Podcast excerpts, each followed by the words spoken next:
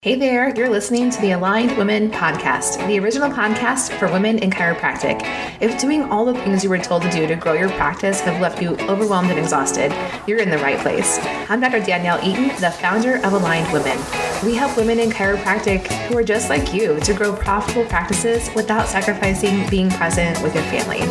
If you're done with spinal screenings and health fears, want more time freedom, more money in your bank account, and a practice that you love without sacrificing your health, be sure to grab the Aligned Chiropractors Survival Guide at alignedchirosurvivalguide.com. Now, sit back, take a deep breath, and enjoy today's episode.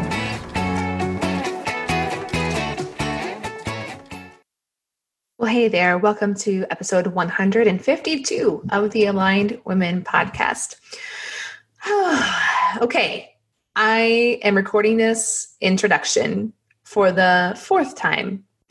And I've re- I re-recorded because one of my kiddos came in and just started talking while I was talking to the microphone. then the next time, um, the dogs were barking in the background. The next time, I was thinking that I was recording and I was not actually recording. so this is my fourth try. Um, if I sound a little snarky, it's probably because I'm a little frustrated right now.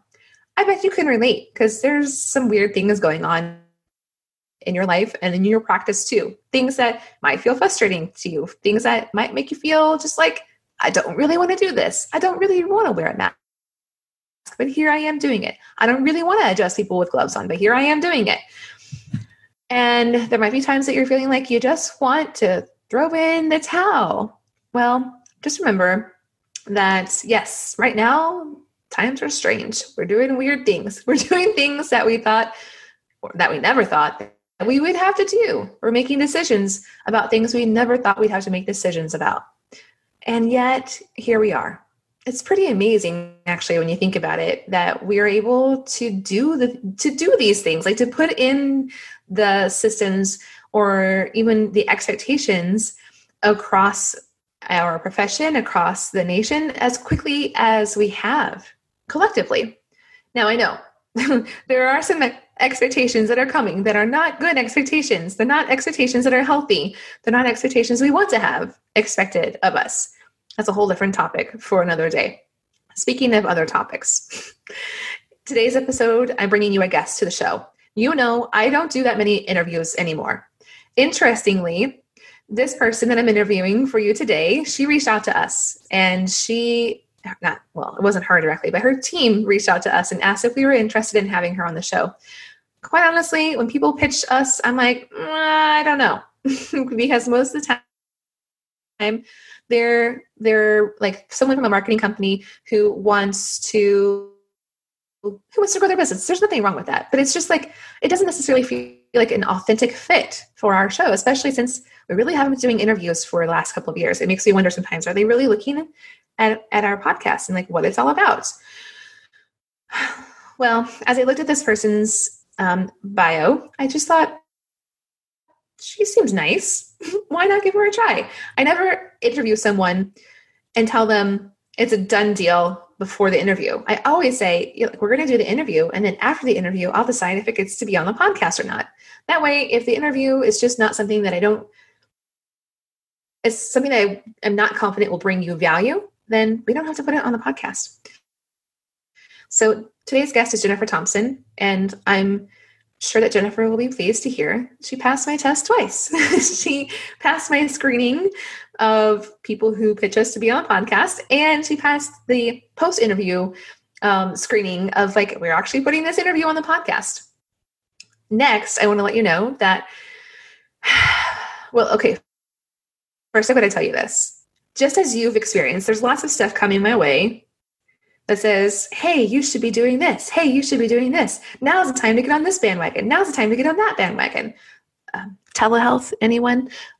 If you miss week's episode, by the way, and you're feeling lots of pressure to figure out how to offer telehealth in your practice, go listen to last, uh, last week's episode. It's 151, in which I share with you why maybe you don't want to get on the telehealth bandwagon right now.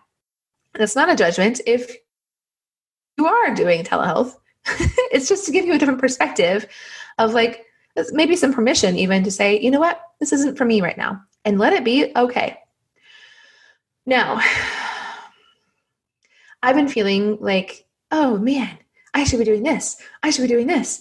I should talk about this on the podcast and I should have this episode out there. And yet we had all of the next few weeks of episodes planned out for you um, several weeks ago, like before a pandemic happened weeks ago. So we're moving forward with the planned episodes despite a big global pandemic that happened before, or no, sorry, after these episodes were recorded. With the exception of today's um, interview, this is the only one that was recorded after things really spiced up in the US. So keep that in mind as you listen to them. But I still feel like each one of them brings you something valuable to hear. Um, but my point in sharing this with you is that I feel like, oh my gosh, I should be bringing you more. I should be helping you in new ways. I should be doing something better or different. Ah, it all feels like so much pressure.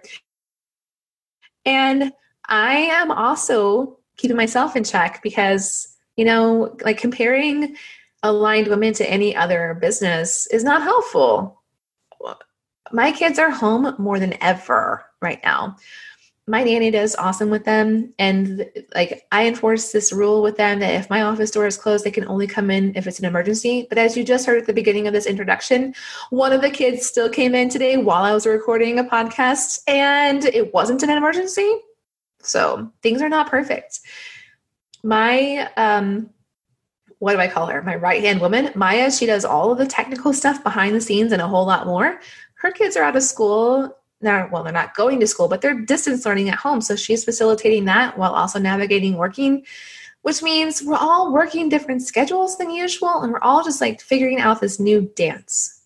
Like we balancing life and motherhood and work was a challenge before but it's like an incrementally more incrementally uh, no that's not the word exponentially more difficult dance now than it has ever been for working moms so, where does that leave us? Best case scenario, I'll put together a couple of bonus episodes that will sprinkle in over the next couple of weeks to share some really relevant um, thoughts, ideas, concepts, insights, inspiration, whatever comes out through those episodes for you. And that's the best case scenario. Worst case scenario is that we don't do that, and you'll just hear the interviews that I had pre planned for you over the next few weeks. So, on that note, today's guest is Jennifer Thompson. And, you know, wouldn't you know, I had her bio open and I closed it because I thought I was done recording this, and then the dog started barking. All right, so let me pull it back up. I'm just going to talk to you for a moment while I'm looking for her bio again.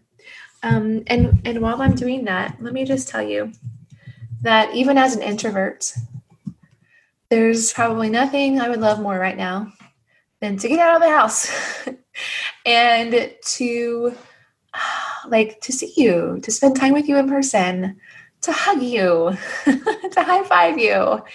And yet, that's not happening. And it's probably not happening anytime soon, unfortunately. Okay, but the good news is that I can send you a virtual high five. I can send you a virtual hug. And that feels right now like it's better than nothing, at least. Okay, while I was ranting, I found Jennifer's bio.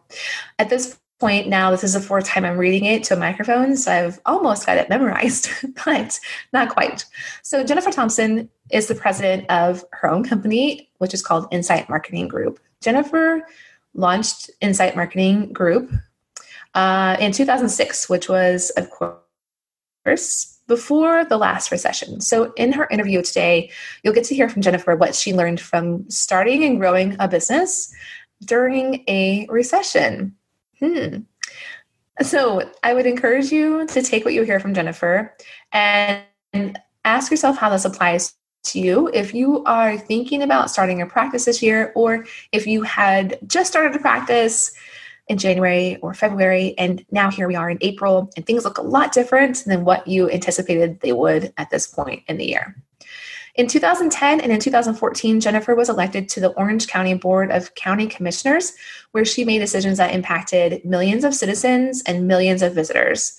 So, as Jennifer shares from her unique perspective, serving in that role and um, how it has shaped her as a business owner and as a marketer as well. I think that it brings you some unique perspective that you can potentially apply to yourself as a leader in your community. Jennifer describes herself as a serial entre- entrepreneur, and she wakes up at four o'clock every day, ready to change the world. Um, God bless you, Jennifer. now, Jennifer shares in her interview that she doesn't have kids. I mean, I used to wake up kind of like ready to change the world. And then I had babies. And then I had like years of sleep deprivation. And um, that like 4 a.m. stuff is long gone out the window. Maybe it'll be back one day. But right now, with a two year old, I still feel like I'm recovering. I bet you feel the same way if you've got little ones or even not so little ones. Like you, sleep is a big priority. Anyway, um, Jennifer has been invited to share her knowledge at multiple MGMA association meetings and conferences, the Florida Bones Conference, the American Academy of Orthopedic Surgeons, and the AOA 36 on the topics of social media, reputation management, and leadership. She's also the co host of the Doctor Marketing Tips podcast, which, just like this podcast, is available on iTunes. All right, so on that note, then, let's dive into today's interview episode.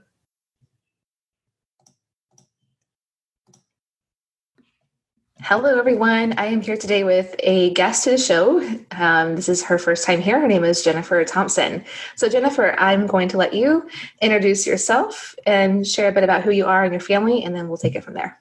Yeah, absolutely. Thank you for having me on the show. I've um, listened to quite a few episodes. I think you have a, a, great product that you put out there and a lot of value that you add to your listener base. So you should be certainly be proud of what you've put together. I um, really came into this to this world of marketing. I own and, and run a marketing firm. Have been doing this since 2006. Since 2008, I've been working exclusively with independent physician practices um, not not solely chiropractic, but orthopedic, physical therapy, um, ear, nose, throat, gastroenterologist, you name it, we run the gamut of it. And um, got into that kind of as a byproduct of years ago, I ran for public office and I lost. And when I came out of that experience, I just couldn't go back to to working in marketing for this large corporation that I was working for and ended up going out on my own and building a business. And before the recession in 2008, got exclusively into healthcare and have never looked back. And just found myself last year coming back into my role as a business owner full time after finishing an eight year stint as a elected official in my hometown as one of seven people responsible for a $4.1 billion budget and the number one tourist destination of the world. And so what I found that I learned in that role, I've transferred it over to kind of some strategic marketing with my clients, which, as I said, are just straight up medical practices, and really have opened my eyes to what works and what doesn't work. And so um, it's been a great ride. I, I, don't have any kids. I have a fantastic 20 year old Jack Russell Terrier who acts like she's about a year old. 20 and, years um, old. Wow. She's right at 20 years old. and I, and I um, recently have moved my mother in with me after I got divorced, um, lost my husband to bipolar disorder. He's still alive, but he um, went down a different path and we ended up parting ways. And a couple years ago, moved my mother in with me. And so she is my family. I have a five year old niece and a old as heck dog that's running around the house right now trying to get into my office. So it's been a roundabout way that I've made it here, but those experiences I think have just made me a stronger person and, and better for the business and, and for my employees. You can see my cat over my shoulder. She's notoriously always in my office. I don't see her. I'm looking for her. Oh yeah, okay. there she is. Yeah, and right now she's behaving, but sometimes she likes to knock on the door to let me know she wants to I love leave it. or um, come in. And we also three weeks ago got not one but two Labrador puppies that are males, and they're crazy. Right now they're outside, so hopefully we won't hear them. Hopefully they'll stay outside for a bit, but heads up to our listeners, you might be hearing some pets join the show today. And moving forward, because these dogs aren't going anywhere anytime soon. So, as I'm listening to you talk about starting your business in 2006, I was like, oh, you've you've already gone through a recession and an economic crisis as a business owner. So, how are you feeling now, having had that experience with what we're facing moving forward in the economy today?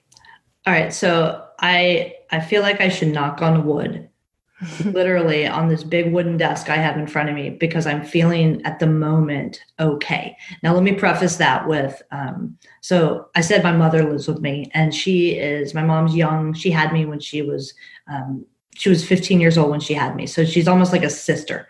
She's also a business owner. To give you how these these opposing views are, she's had to close her business completely because she's um, she owns a restaurant, has for about the last 15 years, and her experience is extremely different than mine.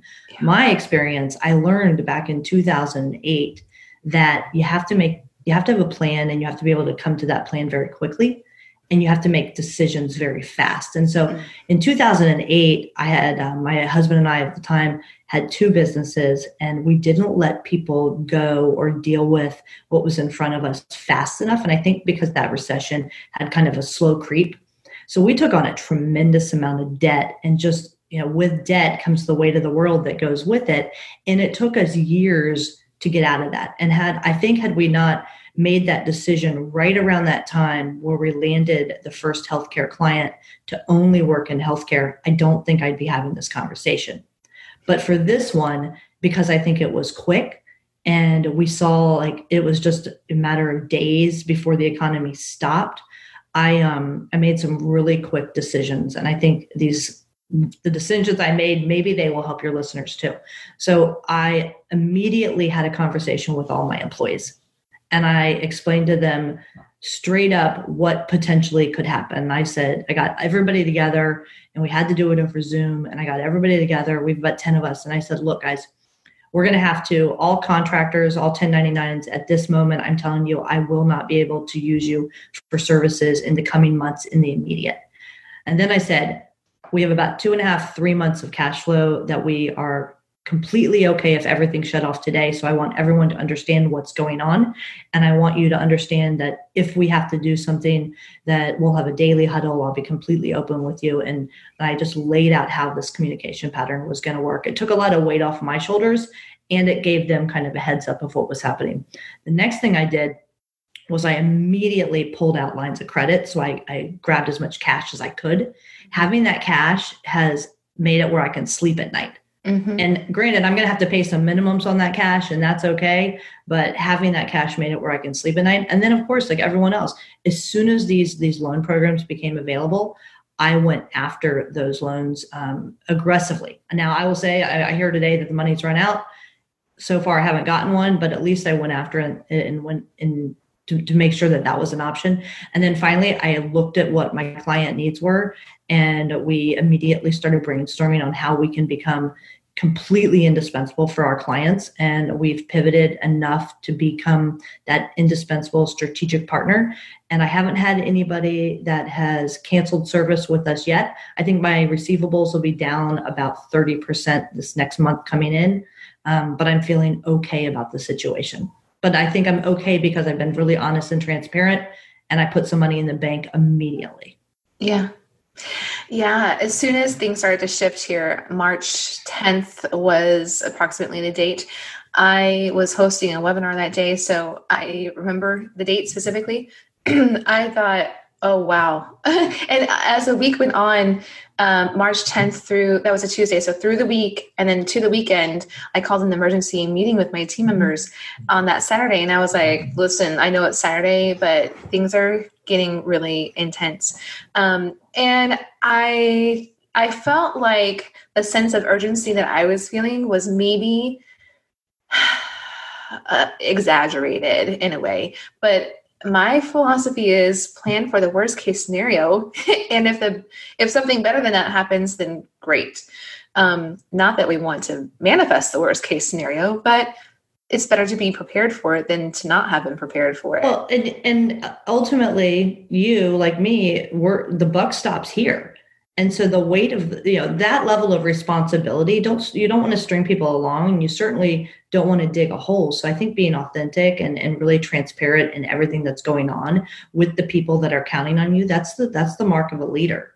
Now I had ordered um I had ordered a car, so I had was waiting on a new car to come in and I hadn't sold my other car yet. And I had like, this was all starting to go down. And I was like, let me, I gotta better get rid of my car immediately because I don't want a second car coming in. And then the car came. I went ahead and sold my old car. The car came and I said, I'm not gonna take it. So I gave it back. And it wasn't about not being able to afford a car, but it was about what was that gonna say to the people that were counting on me if I went ahead and bought this new car. So I got rid of my car.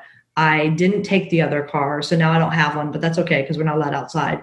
And um, I, I immediately also reached into my house to pull out some money to see what I had because I just think if you if you're if you're sane and you're taken care of, then you'll be okay to take care of the people around you. And especially as a mom, you can understand that because your kids look to you to be calm in in crisis. And you know just like your employees and your team members look for you to be calm. So yeah this is a this i think in a couple years all of us that survive this will look back and um, it'll make us stronger. For sure. Yes. I think in a lot of ways it already is making people stronger. But it's about choosing the perspective to allow it to make you stronger. And you could you could certainly just be spiraling in fear right now. Oh absolutely. Absolutely Yeah. Um, so my intention with our with your interview today wasn't necessarily to talk about the recession that's coming or a pandemic, but here we are. It's the reality of what we're facing right now at the moment that we record this interview. Um, I'm curious to hear from you how you think that healthcare will be affected moving forward. I have a thought, but I want to hear yours, and then I'll share I'll share mine with you and see if we kind of match up. Yeah. So for me, um,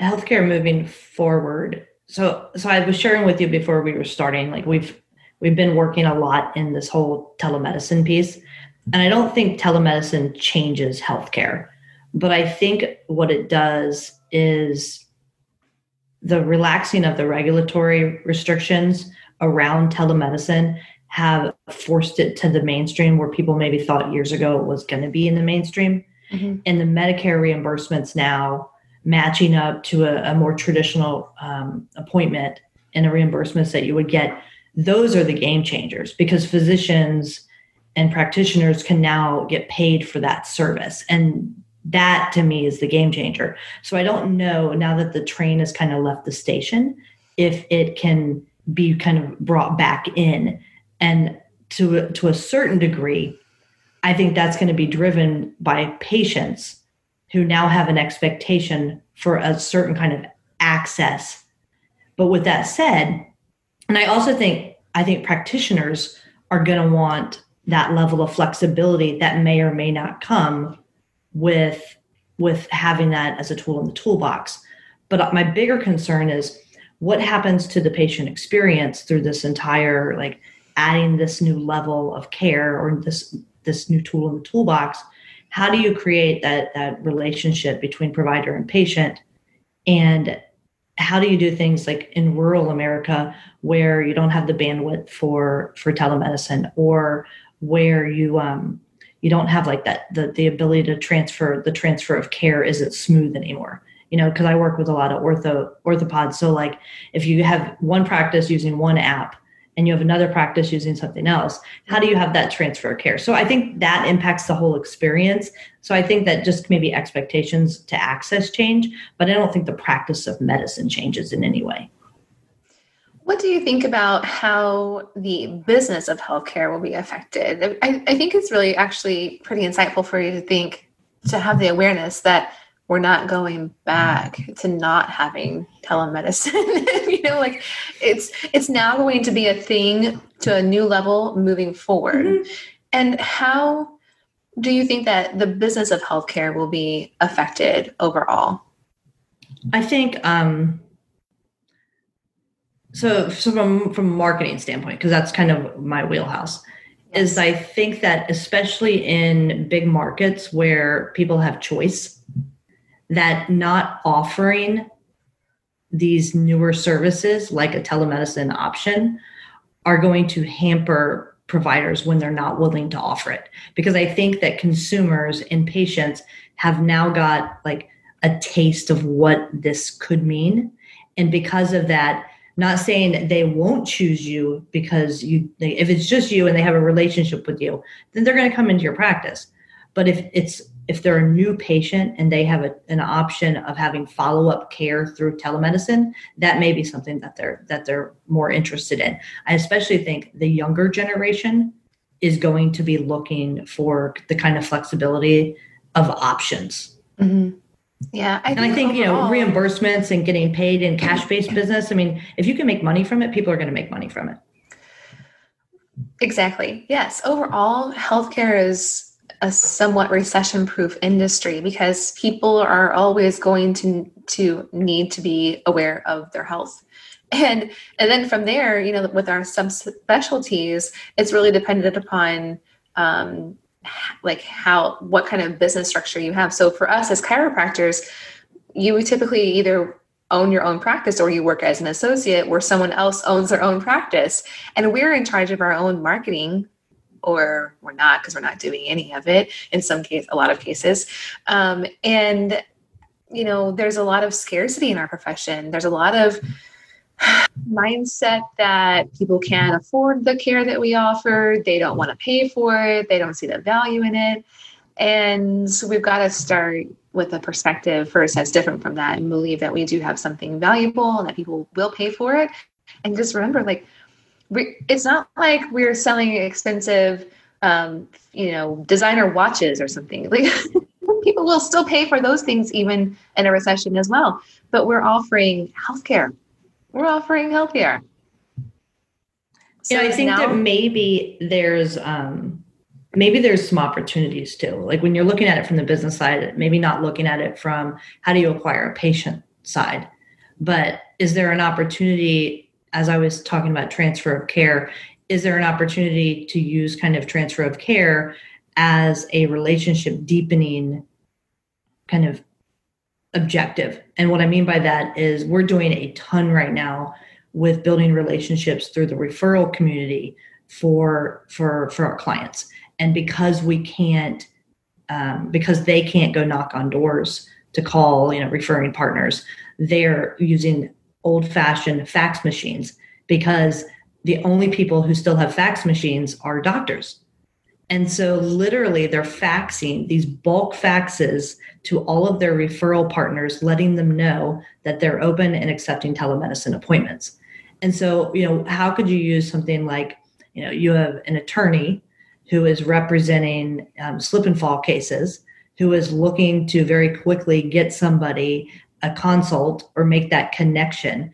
And how could you use telemedicine um, you know from the attorney's office to the chiropractor's office? And if there's an additional consult to an orthopedic you know and and use that as a transfer of care. So i think you know for the smart practitioner there's probably especially like the the hustlers that are willing to like get in there and get scrappy and figure stuff out there's probably an opportunity to rise above the rest using some of these new technologies. But in terms of patient care, I think that patients are just going to have a new expectation. It's kind of like typical branding and marketing. Like, you know, the brands are going to follow whatever the consumers are wanting and, and what they're doing. So all the consumers right now are at home sitting on their couch. So of course the brands are going to go back to TV and back to, you know, the kind of the traditional because they've got them, you know, in this captivated audience. So there's you know we're going to follow what the consumers are asking but we've now given them a taste of this access.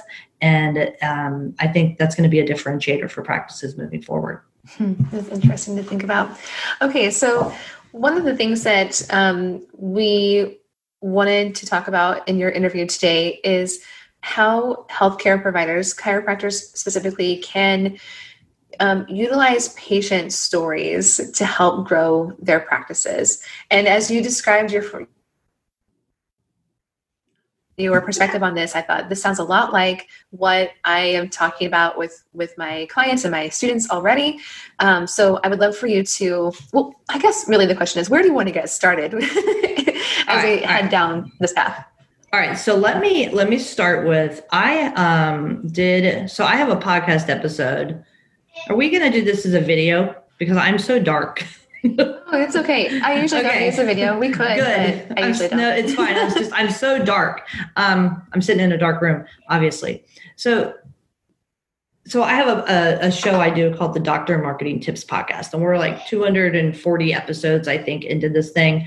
And I don't know, maybe 20, 25 episodes back, we ran into Corey and I were, were co-hosts on the show. We both kind of read this Wall Street Journal article and the journal article is just talking about how reviews and people are so quick to go online and to talk about the negatives and some of the technology and the algorithms and the way that the algorithms are working from, a customer service standpoint. And it referenced this research study done by this company called Womply. And Womply, and I'll send you all of these links if you want them. Womply is a credit card processing company. So um, they did a study of 25,000 freestanding healthcare clinics and medical centers and looked at their credit card processing data directly related to star ratings and online reviews. And it was really like the more I dove into that data, the more it kind of reinforced what I was hearing from my providers all the time. Because our docs will tell us, and maybe you've heard this from some of your clients, but our docs will tell us I had this one star review, and this guy was that was a work comp case, and he just didn't want to go to back to work. Can you get it off of the front page of Google? And for years, I felt like we were chasing our tail trying to get negative reviews removed. And then finally, we're like, Doc, you got to stop worrying about these negative reviews and you need to start worrying about like getting to the root of the problem and dealing with why they're negative in the first place. So we found this study, and I'm just going to give you some top level data. It said that healthcare and medical centers that claim their listings on three or more of the review sites. So think about it Google, Healthgrade, Yelp, Vitals, any of those, they get on average 26% higher revenue than the practices that don't. Mm-hmm. So, right okay. there, go in and claim your reviews. And then it said practices who don't respond to reviews you know when the negative review happens and they don't at least say you know what? They don't acknowledge that they're a patient but they don't even offer like here if you have if, if you want to talk to somebody here's a phone number. They see a 6% less revenue than the practices that do respond. And the, then the data goes on and on. It says that five star rated healthcare practices earn below average revenue um, so, five star rated practices earn less revenue than those practices with an average of a four to a 4.9 star. And that's because that's because people are smart and they know that you're not perfect. Hmm. And so, like, so the data goes on and on. And I'll give you some of this because I think your listeners would probably really enjoy it because it kind of reinforces why it matters. And so, so with the practices we work with, we don't we we guide the, them to say it's not about your credentials it's not about you've been in practice for 10 years and you have this certification and that certification. You know, I expect my provider to have these certifications when I'm choosing healthcare, and I'm choosing it in large part because of what I'm reading online. But what I do care about are all those positive stories that other people are saying. And so if you if people will leave you reviews, you rise in the search rankings. And when people leave you reviews, it's the number one place that other people are going to when they're going to choose a provider. And those reviews and those fans and those relationships, that's what you should be using in your marketing. You should be, why not? They've, if you have 10,000 reviews out there, grab those reviews and, and that's your ad for your local newspaper. That is your social media posting. Those are things that you can directly say thank you to. And those help you create raving fans on social media so that those are the folks that are looking out for you. They're the one telling your story. It's like true word of mouth. And when when somebody moves into a, a neighborhood and they go onto Nextdoor or their local Facebook page, those are the people who are going to say, I recommend you go to this practice or you go see her. I like her because she has two kids. Plus, she's she's a local chiropractor and she's been here for ten years. Look at her star ratings, and then people pop in, and it's those recommendations, and that's that's what's that's what's fueling the most successful practices now. And the research backs up when you focus on these star ratings that that the revenue comes with it. And so I just think I get it all the time. Like I don't have a lot of money to market my practice I'm a one provider practice. I'm just getting out and I'm just getting started. What should I focus on? And I tell people build a decent website and have a system in place to get reviews and then just deliver great care and everything's going to take care of itself. Mm-hmm. Yeah, I'm with you. Okay, so if I'm hearing this correctly, the practices that have five star reviews actually have less revenue than practices that have less than perfect five star reviews. Yes, because nobody's perfect. Right. Okay. So if I'm if I can make a leap from what the data says to an assumption, it's that when someone receives a negative review somewhere online, that uh, they shouldn't freak out. In yes. short. yes. Yeah. You I should mean, respond to positives and negatives, mm-hmm. not violating HIPAA, but you should respond with thank you for the review or thank you for the review. If you'd like to discuss this, call Betty in our front office. Mm-hmm. Yeah, I think that a lot of a lot of chiropractors are really concerned about negative reviews because they feel like it's going to reflect badly on them when someone in the future lands on the page, the website, whatever, and sees this negative review. And you know, the more resilient I become, the more I'm just kind of like, whatever. Like, go ahead and say whatever you want to about me. I know who I am. I know my integrity. I know if I've messed up or if I haven't. I know if it's true or if it's not true. And if there's if someone says something and I'm like, oh, I'm freaking out, it's because I believe that there's a little bit of truth to what they are saying. and so it is. Yeah, I just feel like it's it's like validating what I've been saying for a while, which is, you know, negative reviews are gonna happen. And we do the best that we can to have them not happen. But if they happen, when they happen, it's okay. I, I developed a tough skin when I was in politics and I happened to be coming through my political life cycle, which is I was termed out legally, which is fantastic.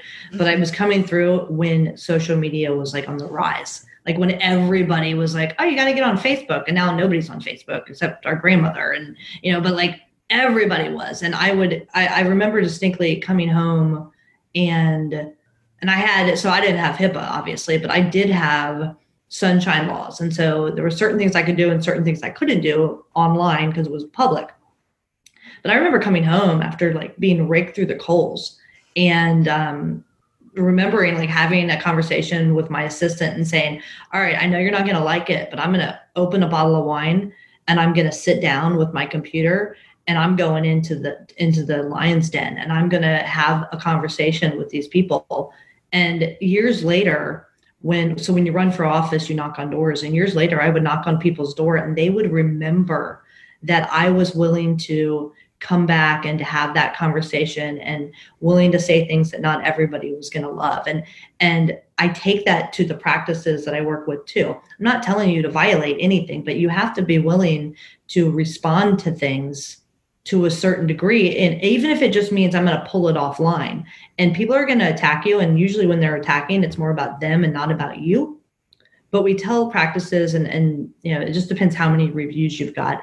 But as as medical professionals, typically you are analytical in nature and you like data.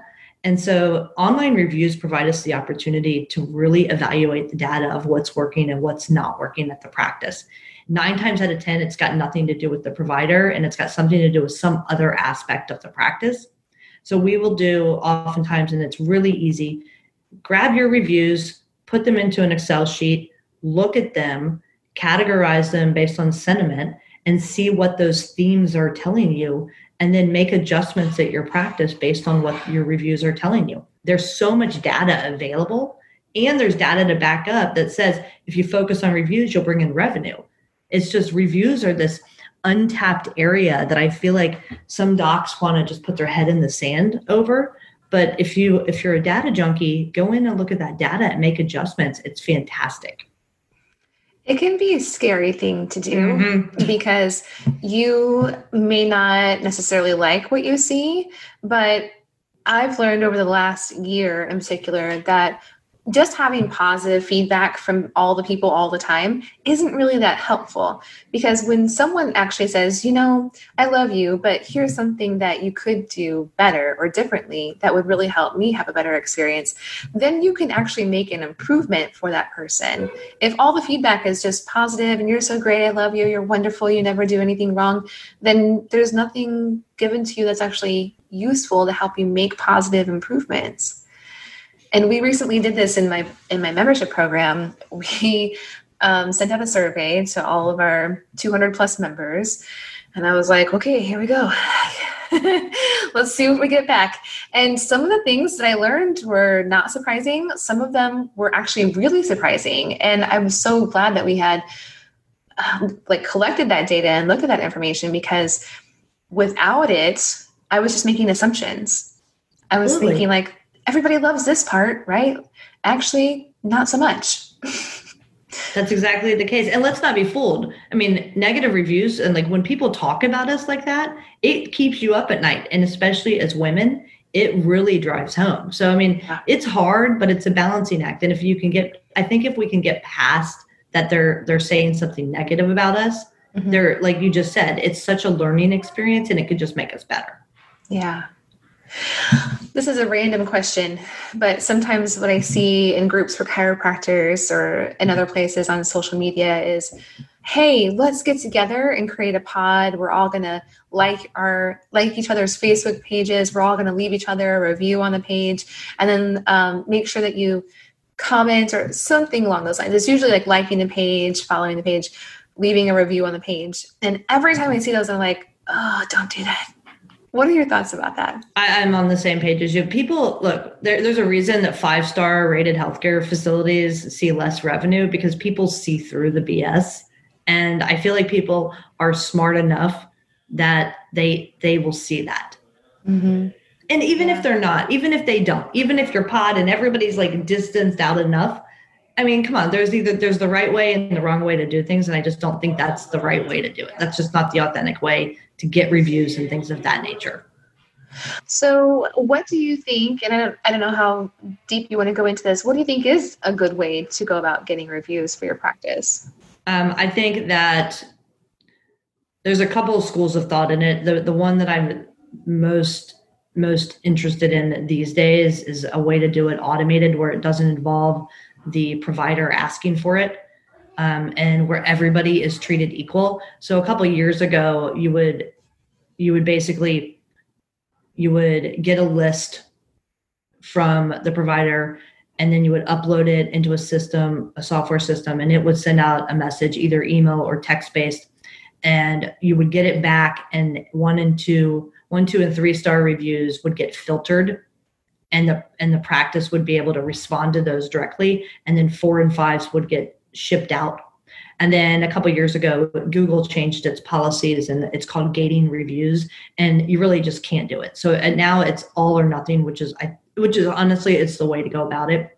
So now we just, for the most part, either accept a list like a, a secure file transfer and send it through a partner where they can just email it out or fax it or text it to everybody, and everybody gets asked for a review to me that's the absolute best way to do it. Treat everybody the same. If you've got bad reviews coming in then focus on the, what's happening in the practice and don't worry about trying to change people's opinion. And when you do it that way it's just volume and everybody gets treated the same. But with that said i like you know and most chiropractors for the most part at least my experience is typically smaller offices. It's a little bit more one-on-one um, whereas like a busy orthopedic practice or ENT could be 500 plus patients a day. It just depends. But I really like creating a mechanism internally where you can accept feedback before they walk out the door.